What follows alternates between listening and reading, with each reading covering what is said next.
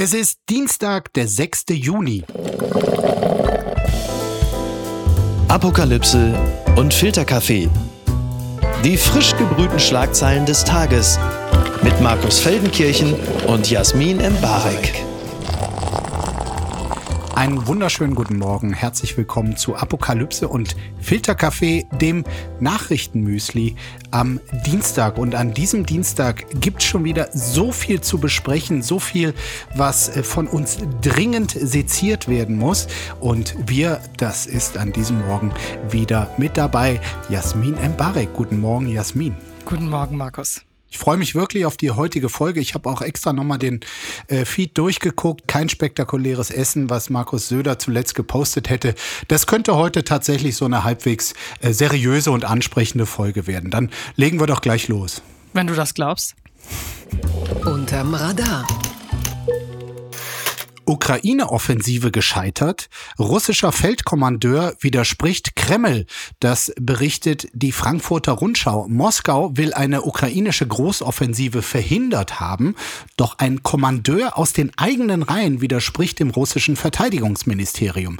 Demnach seien die ukrainischen Kräfte bei ihren Angriffen westlich von Wuledar bisher durchaus erfolgreich. Das schrieb der Kommandeur Alexander Chodakowski auf seinem Tele Telegram-Kanal. Ich meine, der Typ, der hat Eier beziehungsweise Nerven. Außerdem sei es auch keine große Offensive gewesen, sondern lediglich der Einsatz begrenzter Kapazitäten. Ja, es ist ja so, dass quasi schon seit Tagen oder sogar Wochen darüber ähm, spekuliert wird, ob die Ukrainer eine äh, Frühjahrsoffensive, ich meine, das ist mittlerweile ja schon eine Frühsommer- oder Sommeroffensive, wenn sie denn stattfindet, startet, wie die aussehen soll, wie groß da tatsächlich äh, die Ambitionen sind oder ob alles nur ein Bluff ist. Jetzt äh, in den letzten Tagen tatsächlich äh, Kämpfe wieder im Osten und da ist es schon also bemerkenswert, was uns hier im Westen an äh, Informationen erreicht. Es ist vollkommen widersprüchlich. Man kann wirklich nur schwer sagen, wie die Lage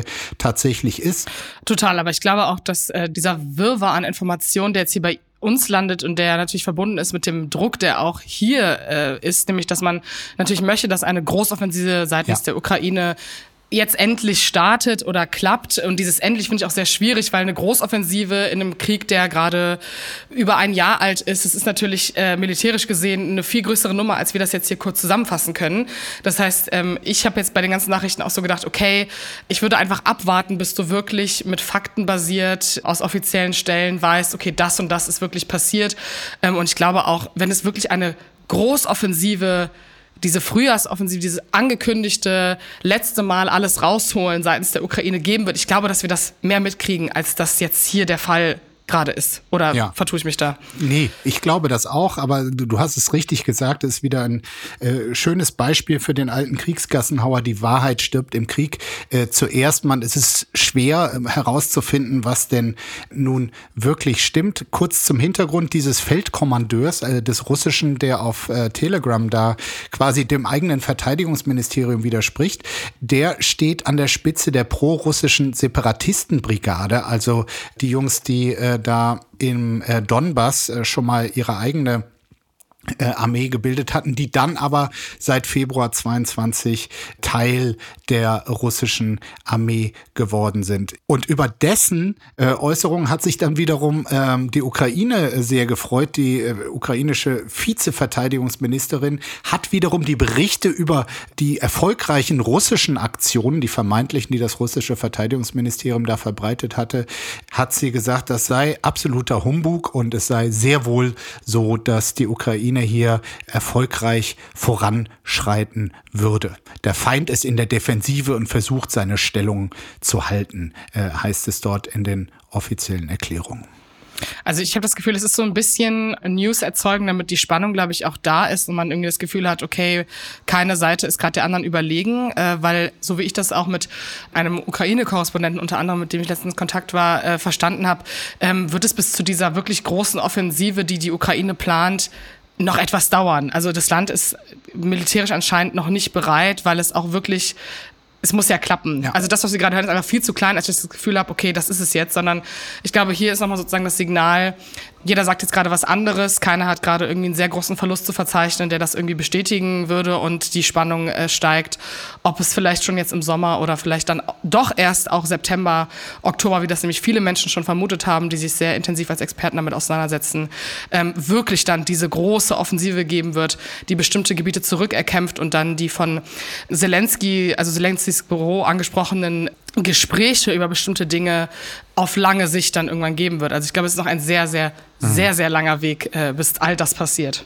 Ja, ich glaube, allzu groß können die Hoffnungen gar nicht sein, so dass jetzt äh, mit einer Offensive die Ukraine die Russen da vollständig aus den besetzten Gebieten zurückdrängt. 17 Prozent des ursprünglichen ukrainischen Gebiets sind es derzeit, die in russisch kontrollierter Hand sind. Und was du auch richtigerweise angesprochen hast, dass davon auch ein bisschen was von abhängt. Ich glaube auch die Bereitschaft des Westens, weiter die Ukraine insbesondere mit Waffen groß zu unterstützen. Ähm, da ist da schon so ein kleiner Testfall. Also es gibt zumindest viele Sicherheitsexperten, auch die New York Times hat darüber berichtet, die gesagt hat, also die schauen jetzt ganz genau dahin, so nach dem Motto, sind die denn überhaupt in der Lage, mit unseren schönen Waffen da auch eine erfolgreiche Offensive hinzukriegen? Wenn das Denken tatsächlich so ist, das wäre natürlich irgendwie auch fatal. Unbegrenzte Unmöglichkeiten. Baerbock und Heil in Brasilien, Mission Pflegekräfteanwerbung. Das berichtet das ZDF. Um etwas gegen den Pflegenotstand in Deutschland zu unternehmen, sind Außenministerin Baerbock und Arbeitsminister Heil derzeit zu Besuch in Brasilien. Dort wollen sie Fachkräfte für den deutschen Arbeitsmarkt gewinnen. Laut Arbeitsminister Heil gebe es in Brasilien einen Überhang an gut ausgebildeten Pflegepersonal. Er sprach von einer möglichen Win-Win-Situation. Vielleicht hat er auch einfach nur Situation gesagt, aber laut Bundesregierung bestehen für Gesundheitsberufe bei der Anerkennung von ausländischen Qualifikationen gute Aussichten. In der Regel seien aber sogenannte Anpassungsqualifizierungen nötig. Eine vollständige Anerkennung dauere in der Regel drei bis acht Monate. So, in der letzten äh, Regierung hatten wir Spahn im Kosovo, jetzt haben wir hier Baerbock und Heil wieder in Brasilien, äh, um unser Pflegenotstand zu retten. Ähm, hast du dazu schon eine Meinung, Markus? Ich bin schon hin und her gerissen. Natürlich ähm, denke ich an die ganzen pflegebedürftigen Menschen in Deutschland. Und in unseren Heimen sieht es nicht gut aus, dass zum Teil wirklich, also so sehr sich ähm, die Pflegerinnen und Pfleger darum bemühen, sind es aufgrund äh, des Personal- und auch des Geldmangels zum Teil wirklich unwürdige Zustände, wo die Pflegerinnen und Pfleger nicht jedem auch nur halbwegs gerecht werden können. So, insofern äh, denkt man sich, neue Pflegekräfte, gut ausgebildet, motiviert, wunderbar. Und dann gibt es aber für mich doch eine ganz, ganz große Schattenseite. Es mag sein, dass es in Brasilien viele äh, Menschen gibt, die eine Ausbildung zur Pflegerin oder zum Pfleger gemacht haben und dass sogar in Brasilien nicht alle Arbeit finden. So hat es ja Hubertus Heil erklärt, dass es da zehn Prozent äh, Arbeitslosigkeit gäbe unter den Pflegenden. So, und gleichzeitig, mein Brasilien ist so weit weg, dass das wirklich eine Win-Win-Situation ist, dass du so von deinem sonstigen Leben, deinen sozialen Kontakten, deiner Familie entwurzelt bist, nur um der Arbeit nachgehen zu können, zu der man ausgebildet habe, das hat für mich einen ganz faden Beigeschmack. Ja, also um das ganz krass mal gerade zu formulieren, also ist es irgendwas zwischen Gastarbeiter und so Kolonialisierungsvibes, aber mit anscheinender Win-Win-Situation. Also, äh, dass man hier Leute rüberholen will, wenn eigentlich in Deutschland völlig klar ist, die Pfleger wollen mehr Geld.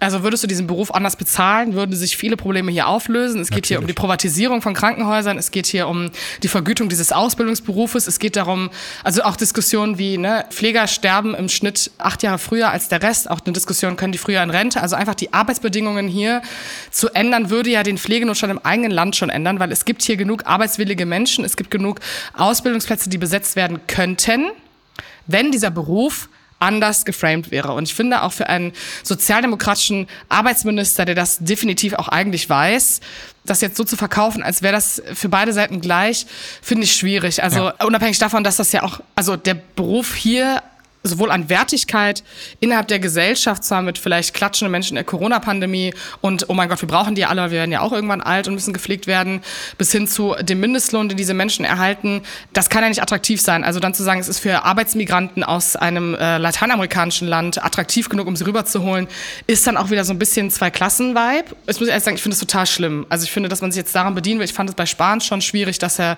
das mit ähm, osteuropäischen Ländern starten wollte oder auch, dass diese Initiative ja immer noch läuft. Also es ist ja, ne, es wird ja überall, wo es günstig ist, von Georgien über Kosovo, werden diese Leute angeworben und hier eingestellt. Wir kennen die klassischen Konflikte, dass irgendwelche rassistischen Omis äh, ihre polnische Pflegekraft äh, blöd finden. Also diese ganzen in-Between-Geschichten, ich bin da gar kein Fan von und äh, ja. würde mich dir eigentlich fast anschließen. Ich würde da schon auch nochmal einen Unterschied machen. Also es stimmt, ähm, das ist auch nicht die Ideallösung mit den äh, Pflegekräften aus Osteuropa, aber wenn zum Beispiel jemand aus Tschechien in ein Heim nach Bayern äh, fährt, dort gut bezahlt wird und äh, quasi, wie viele andere das in, innerhalb Deutschlands auch machen müssen, quasi pendeln übers Wochenende und nicht diese totale Entwurzelung von dem, was natürlich auch für Menschen wahnsinnig wichtig ist, der Bezug zu seinem äh, sozialen Umfeld und sich nicht komplett fremd zu fühlen und dieses rückgeworfen sein, das ist rein für die Arbeit, dass ich hier bin. Und ansonsten ist es wirklich auch eine menschliche Zumutung. Das finde ich, ähm, das ist mit Brasilien dann doch ganz praktisch nochmal was anderes. Und ich musste an einen Film denken, der leider nie so berühmt wurde, der aber wirklich zu meinen Lieblingsfilmen äh, zählt, der Film Mammut von Lukas Moderson. Der brachte so für mich diese Globalisierungsbrutalität auf den Punkt. Da war nämlich irgendwie ein reiches äh, New Yorker Ärzte-Ehepaar, was viel arbeiten musste, was sich dann eine Nanny leistete, die, ich glaube, von den Philippinen extra dorthin gekommen ist, um zur Arbeit und dann nachts quasi mit ihren eigenen Kindern, die eigentlich auch eine Nanny bräuchten oder eine Mutter zumindest auf den Philippinen zu FaceTime. So, dahin geht das alles. Und das finde ich, das ist die Brutalität der Globalisierung. Voll. Und ich glaube, also weil du gerade nochmal einen Unterschied gemacht hast, ich wollte eher sagen, man sieht an den bereits aus dem nahen Ausland geholten Kräften, dass also die Abwertung dieses Berufes ja noch stärker stattfindet, weil man erstens das kompensiert damit, dass man günstigere Kräfte aus dem Ausland holt und es in eine Gesellschaft wirft, gerade eine ältere Gesellschaft, die oft eine Abneigung hat und das assoziiert damit, dass man sie billig abfertigen möchte. Also da gehen auch rassistische Stereotypen mit äh, einher. Und ich mich frage, also wenn das sozusagen schon mit weißen Menschen aus Osteuropa so ist, was dann passiert mit POCs aus Brasilien? Also ich finde, es, es hat so einen leichten Ausbeutungsvibe, wenn man jetzt diese Menschen einfach in diesen Pool werfen möchte. Also von Sprachkurs bis, äh, wo werden die untergebracht, wo werden die hier leben, wie oft können sie nach Hause, unter was für Bedingungen werden sie leben, was macht man eigentlich damit, wenn sie in bestimmte Pflegeeinrichtungen kommen und ist da irgendwie Problem. Also ich finde es einfach super, super schwierig und befürchte aber, dass das System weiter darauf hinauslaufen wird, weil wir äh, in der Lohnerhöhung in diesem Sektor ähm, wahrscheinlich noch in 30 Jahren in diesem Podcast sagen werden, da könnte man nochmal drei Euro auf den Bruttolohn draufschlagen. Entzauberte Scheinriesen. Putin, die RAF und der Dietmar aus Dillingen. Das ist die Überschrift äh, einer Geschichte aus dem Spiegel. Seit einigen Jahren macht eine Geschichte über den russischen Präsidenten Putin die Runde. In den 80er Jahren sei er als junger Offizier des sowjetischen Geheimdienstes KGB auf streng geheimer Mission in der DDR gewesen. Von Dresden aus habe er Kontakte zu den Terroristen der Roten Armee-Fraktion in Westdeutschland gepflegt und sie mit Waffen und Instruktionen versorgt. Das Problem? Die mutmaßliche Quelle dieser Geschichte gilt als notorischer Geschichtenerzähler und wurde mehrfach vorbestraft, unter anderem wegen Falschaussage. Es ist tatsächlich eine, eine sehr, sehr schöne und verblüffende äh, Geschichte der Kollegen. Also, es gibt tatsächlich die beiden, man sagt so führenden Biografien über Wladimir Putin. Das ist zum einen von Mascha Gessen, äh, Der Mann ohne Gesicht und von Catherine Beltons, äh, der Bestseller Putins Netz. Äh, da wird quasi ein sehr anschauliches Bild von dem schon ganz früh in Dresden als KGB-Offizier strippenziehenden und quasi die Geschicke lenkenden Putin gezeichnet. Unter anderem, dass er zum Beispiel hinter dem RAF-Attentat auf Alfred Herrhausen steckte, dass er auch quasi einen, einen Putsch gegen die DDR-Regierung zum Teil mit überlegt habe, dass er in ständigen Kontakt zu führenden Leuten der RAF gestanden habe und mit denen gemeinsames Ding zur Destabilisierung der Bundesrepublik.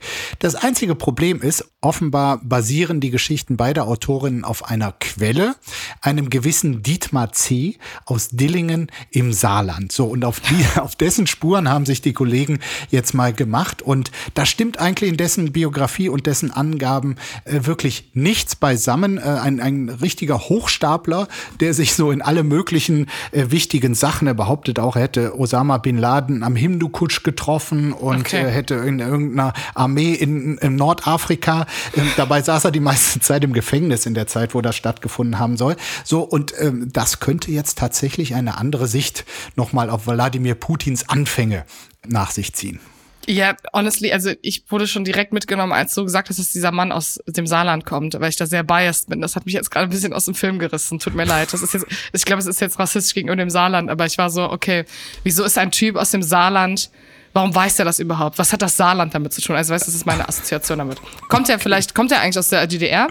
Nein, hat eine Vorgeschichte nein, nein. Also das ist äh, einer tatsächlich aus dem Saarland, äh, der auch anders, als es hier geschildert wurde, wohl nie RAF-Mitglied war, sondern okay. eher irgendwie bei Hippie-Bewegungen und sonst wo mit äh, gemischt hat. Also schon mal irgendwie, dass er, dass er wirklich tief in der RAF drin gesteckt habe und dann mit führenden RAF-Mitgliedern quasi mit dem Zug dann jeweils jeweils nach Dresden gefahren sei, Gastgeschenke an Wladimir Putin mitgebracht habe, um dann zu bestellen, also einerseits äh, Waffen, die man benötige, bei Putin zu bestellen und gleichzeitig mit ihm über geeignete Anschlagsopfer zu beraten, das scheint wohl von vorne bis hinten Humbug gewesen zu sein. Ich will dir nämlich auch mal sagen, was, was Putin offenbar tatsächlich in dieser Zeit gemacht hat. Da gibt es also sehr konkrete Schilderungen. Zum Beispiel hat da ein gewisser Horst Jemlich mit dem Putin damals eng zusammengearbeitet hat. Laut dem hat Putin wirklich nur eine untergeordnete Rolle dort beim KGB gespielt. Er sei eine Art Laufbursche des Residenten des KGB in Dresden gewesen und sein früherer Büronachbar meinte also, er sei ein ausgemachter Konformist gewesen, dessen Arbeit vor allem aus dem endlosen Durchsehen von Anträgen auf westdeutschen Verwandtenbesuch oder der Suche nach potenziellen Informanten unter ausländischen Studierenden der Dresdner Universität bestanden habe. Das klingt dann doch eher mehr nach Sesselpupser statt nach großer Staatenlenkerei. Werbung. Mein heutiger Werbepartner ist Euro Wings. Es ist äh, in den letzten Monaten so gewesen, dass man an manchen Tagen, wenn es gerade mal wieder 8 Grad und Regen war, schon dachte, ach, ich würde jetzt doch ganz gerne mal vielleicht mal äh, irgendwo anders sein, wo es ein bisschen netter ist. Wie komme ich denn da am schnellsten hin? Oder der eigene Verein ist etwas überraschend in Europa sehr erfolgreich und man möchte ein Auswärtsspiel besuchen und da vielleicht jetzt nicht unbedingt mit dem Lastenrad hinfahren. Und da kommt Eurowings ins Spiel. Es ist die führende Value Airline Europas, die versucht den Menschen auch in turbulenten Zeiten wie Klimawandel, Wirtschaftskrise, globaler Instabilität oder steigenden Preisen zumindest beim Fliegen ein Gefühl von Leichtigkeit zu geben. Zum Beispiel durch smarte und lebensnahe Services. Und da kommt zum Beispiel die Option Flex Light ins Spiel. Da kann man bis zu 40 Minuten vor Abflug, da kann der Flug ab 10 Euro umgebucht werden. Das ist natürlich fantastisch, gerade wenn man so ein dynamisches Leben führt, wie ich es tue. Außerdem gibt es sogenannte grüne Tarife bei Eurowings. Das bedeutet, sie bieten nachhaltigeres Reisen mit verschiedenen Möglichkeiten an. Gegen einen geringen Aufpreis kann man sich für eine Reduktion oder Kompensation der CO2-Emissionen entscheiden und da fliegt man dann doch mit einem etwas besseren Gefühl. Das bedeutet, die Entscheidung für eine Reduktion der CO2-Emissionen bedeutet eine Entscheidung für nachhaltige Treibstoffe. SAF ist ein Kraftstoff mit bis zu 80 Prozent weniger CO2-Emissionen als herkömmliches Kerosin und wird hauptsächlich aus biogenen Reststoffen wie zum Beispiel Speiseölresten gewonnen. Das habt ihr auch noch nicht gewusst, oder? Ich auch nicht. Finde ich aber großartig. Die reine Kompensation unterstützt zu 100% Klimaschutzprojekte. Für Nachhaltigkeitsoptionen kann man sich sowohl während als auch nach der Buchung des Fluges entscheiden. Mit all diesen Möglichkeiten bietet Eurowings seinen KundInnen ein entspannteres Reiseerlebnis. Also jetzt das gesagt habend, fühle ich mich auch schon deutlich entspannter. Alle Infos zum entspannten Reisen mit Eurowings findet ihr auf eurowings.com und wie immer auch in den Show Notes. Gucken mal, wer da spricht. Nach den türkischen Wahlen Erdogans Kabinett der alten Vertrauten. Das schreibt die SZ. Der jetzt neue und alte Präsident der Türkei, Erdogan, stellt sein Kabinett vor. Es ist fast komplett neu. Männer, die bis vor kurzem noch sehr mächtig waren, sind jetzt abgesetzt. Langjährige Weggefährten wie sein vorheriger Außenminister gehören nicht länger zum Machtzirkel. Er wird ersetzt durch Hakan Fidan, ehemaliger Leiter des Geheimdienstes. Also ich finde die Headline jetzt nicht unbedingt überraschend. Ich glaube, ähm, das politische Anhängsel, das Erdogan äh, hat, basierend auf den äh, politisch holprigen Monaten, die er hinter sich hat, hätte ich vielleicht auch ausgetauscht, wenn ich mein Image reinwaschen möchte. Oder würdest du sagen, das hat eine ganz andere Taktik, Markus? Also ich frage mich erstmal, ob das nicht äh, bei seinem Besuch am Wochenende zur Amtseinführung ihm das alles von Gerd Schröder eingeflüstert wurde. Der war ja mit seiner Frau da. Ja, habe ich ihm doch gesagt beim Empfang am Wochenende. Mach mal eine Kabinettsumbildung, Erdi. Habe ich damals 2002 auch gemacht und die Hertha Däubler rausgeschmissen, die alte Nervpratze. Ja gut, also ich finde das immer so, da würde ich sagen, Deutsche überschätzen ihren Einfluss im Ausland, könnte aber sein, könnte, könnte sein. sein. Ja. Nee, aber es wirkt wirklich so, als würde er hier ähm, mit Blick auf das Erdbeben als auch auf diese sehr knappe Wahl, die er jetzt im zweiten Wahlgang gewonnen hat, sich mit neuen Leuten abgeben, die vielleicht dieses Image neu aufpolieren, diese Art von politischer Neuanfang, äh, als auch wir hören die Kritik äh, aus der Bevölkerung, wir werden Politik neu angehen. Mhm. Er hat eine weibliche Gesundheitsministerin, die vorher keiner kannte, unter anderem. Das wirkt für mich wirklich so, okay, wir tun jetzt einfach mal so, als würden wir alles ändern. Ich glaube, inhaltlich wird das alles sehr ähnlich bleiben. Ja, also ich glaube auch, dass dieser Punkt irgendwie ähm, alles, was in der Vergangenheit nicht ganz so äh, gut war, wird jetzt hier einfach abgeräumt und entsorgt, dass das eine Rolle spielen soll.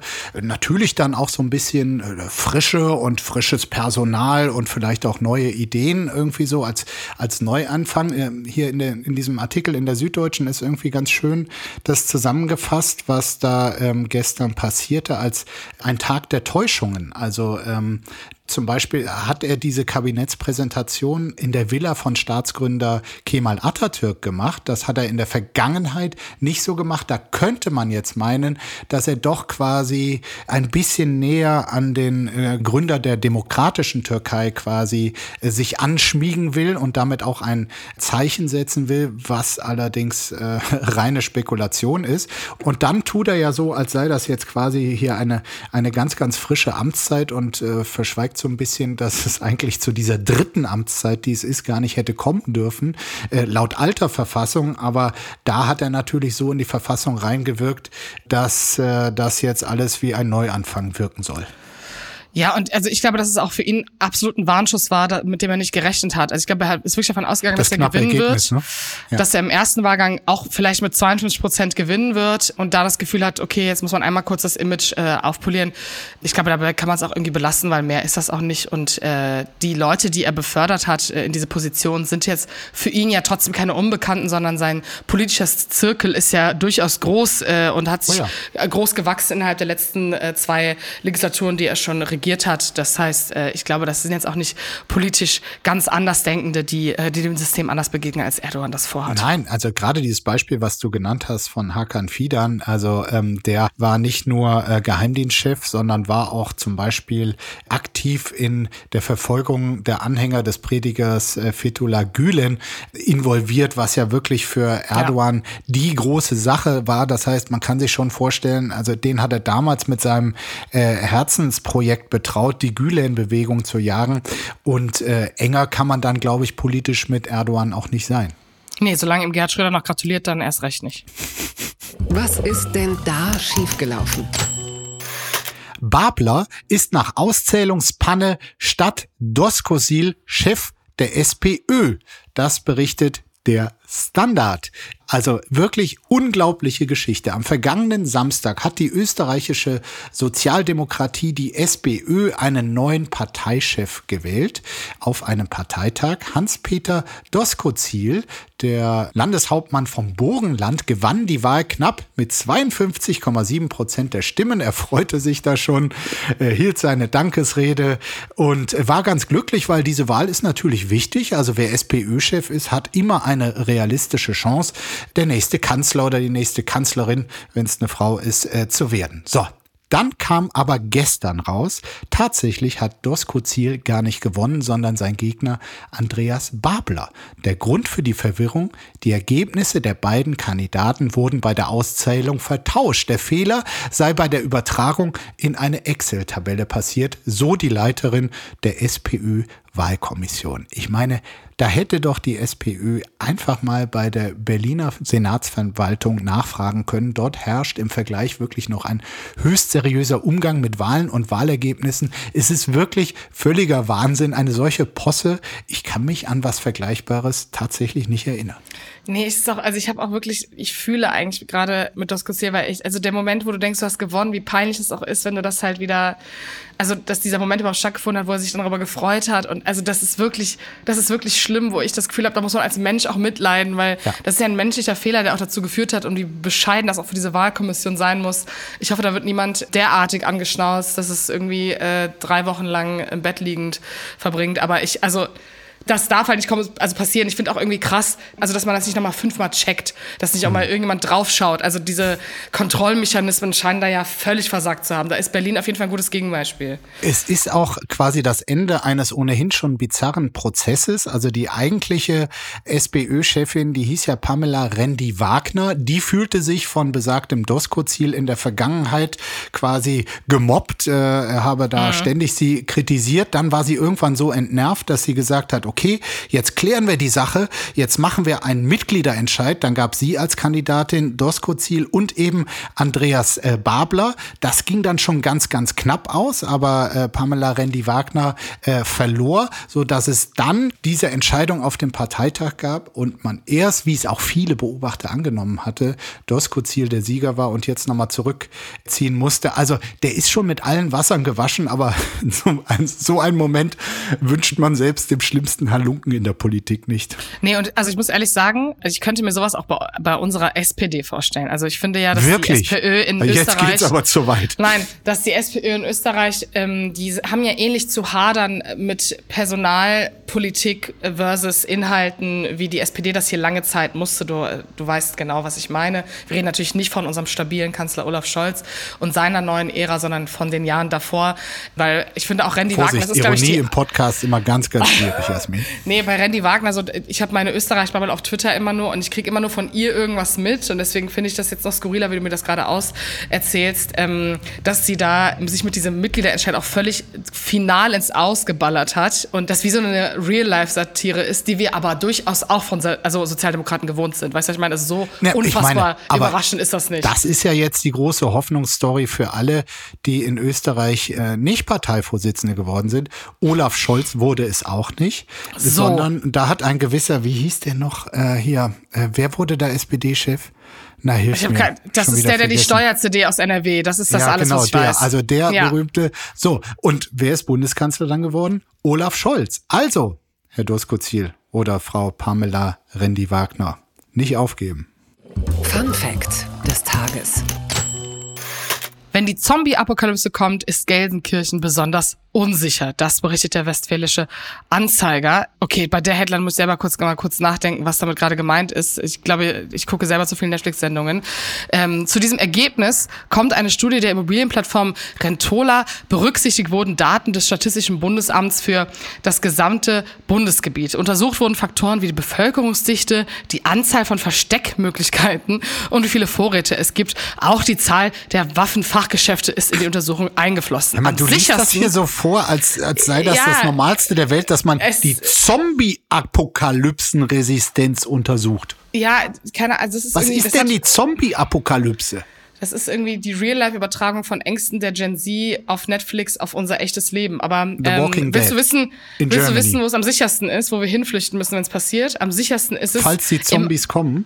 Ja, es ist im mhm. Eifelkreis Bitburg-Prüm, gefolgt vom Landeskreis Freyung, Grafenau und der Vulkan Eifel. Also wir sind da schon ziemlich nah dran. Das ist ja für uns und super. Dann über Zombies. Sag mal. Also bitte. Entschuldigung, das war jetzt übertrieben. Das war wirklich Im, im Eifelkreis Bitburg-Prüm habe ich wunderbare Wochenenden in der Jugend verbracht, ohne Zombies. Siehst du? Also guck mal, da kannst du mir auch genau zeigen, wo wir uns verstecken können. Äh, können wir uns da vorbereiten. Honestly, also wer kommt bitte auf so eine Idee? Also eine Vermietungsplattform, stellt diese Frage und recherchiert das dann. Und was machst du dann mit dieser Info? Also ich keine Ahnung. Du veröffentlichst sie und dann kommen so Deppen wie äh, wir beide wir? und äh, äh, sprechen auch noch drüber. Aber ganz kurz die Faktoren, ne? Es gab ja Verstecke, Vorräte und einer ist auch interessant, Sicherheit. Da gab es wohl den Indikator Anzahl der Kriminalitätsdelikte.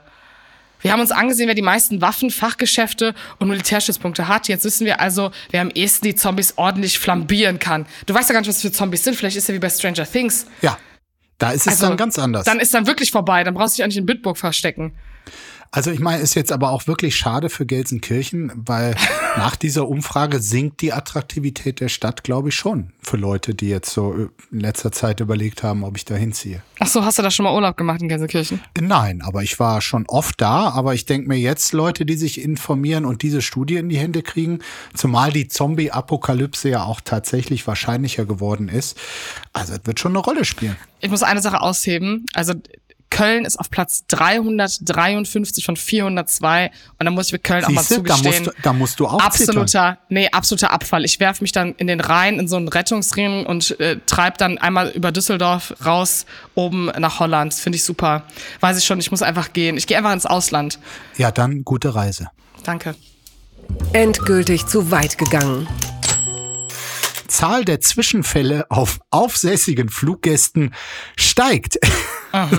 Das ist ja das personalisierte Meldungen äh, für Jasmin Embarek. Immer häufiger kommt es an Bord von Flugzeugen zu Auseinandersetzungen mit trotzigen Passagieren. Der Fluggesellschaftsverband IATA zeigt sich besorgt und fordert die Staaten auf, bei der Eindämmung des Problems zu helfen. Der wachsende Trend ist besorgniserregend, sagte der stellvertretende IATA-Generaldirektor Konrad Clifford auf der Generalversammlung in Istanbul. Es geht um Fälle, in denen auf den Toiletten geraucht oder das Anschnallen verweigert wurde. Dabei seien die Streitereien meist im Beschimpfen des Flugpersonals gegipfelt. Seltener seien gewalttätige Angriffe. 2022 habe es rechnerisch einen solchen Übergriff pro 17.200 Flüge gegeben.